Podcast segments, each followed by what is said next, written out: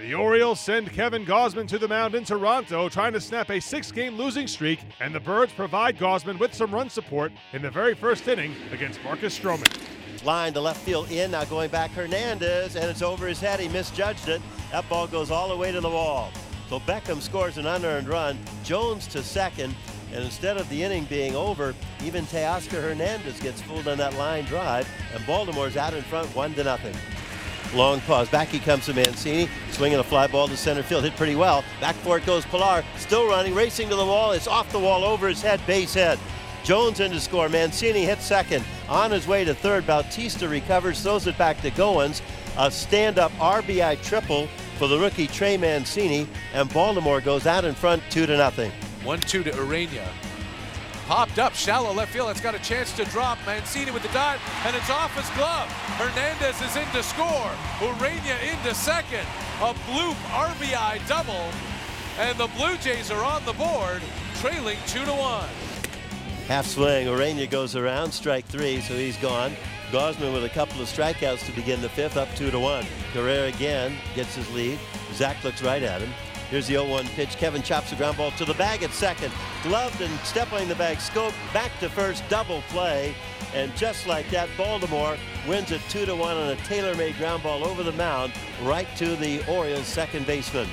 That ends the ball game, and the Orioles win 2 to 1. With that, Baltimore snaps a six game skid. Zach Britton records the save on Wednesday after blowing one on Tuesday, and Kevin Gausman is 3 0 in six starts against the Jays this year. Baltimore has won all six of those games.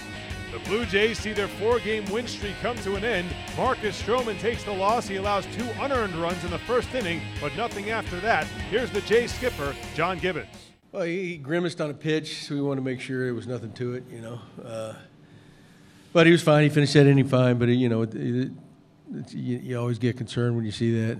I guess forearm forearm was a little tight. So, but he was good. Good stuff tonight. Really, both pitchers. You know, all pitchers on both on both sides were really good tonight. So you know, low scoring game. So. Gibby, are you surprised when you see a slow start defensively like you guys did in the first inning there? Well, you know, I mean, Josh, you usually don't see throws like that. You know, so the first first play of the game, and then that, that one ball that's scooted by him. That's that's rare at him, but it happens. You know.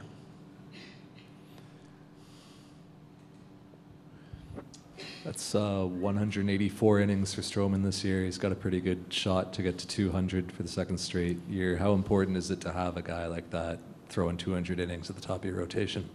Well, I mean, it's it's big. Ideally, you have a couple of them doing it. Uh, but he's, he's had a good solid year. He'll get there. But yeah, that uh, makes a huge difference on a pitching staff. You know, you, you, can count on the reliable, just you know, and they, they, they save your bullpen, all that good stuff. And generally, they're in the game long enough, they they're going to get a decision. You know, but usually a lot of times it's a good one. Guys throw 200 innings, usually win win and win their share of games. You know, so yeah, that's big, and he, he's the kind of guy. You know, I imagine he'll do that for a few years. On Thursday, the Blue Jays will begin a four game series against the Twins in Minnesota.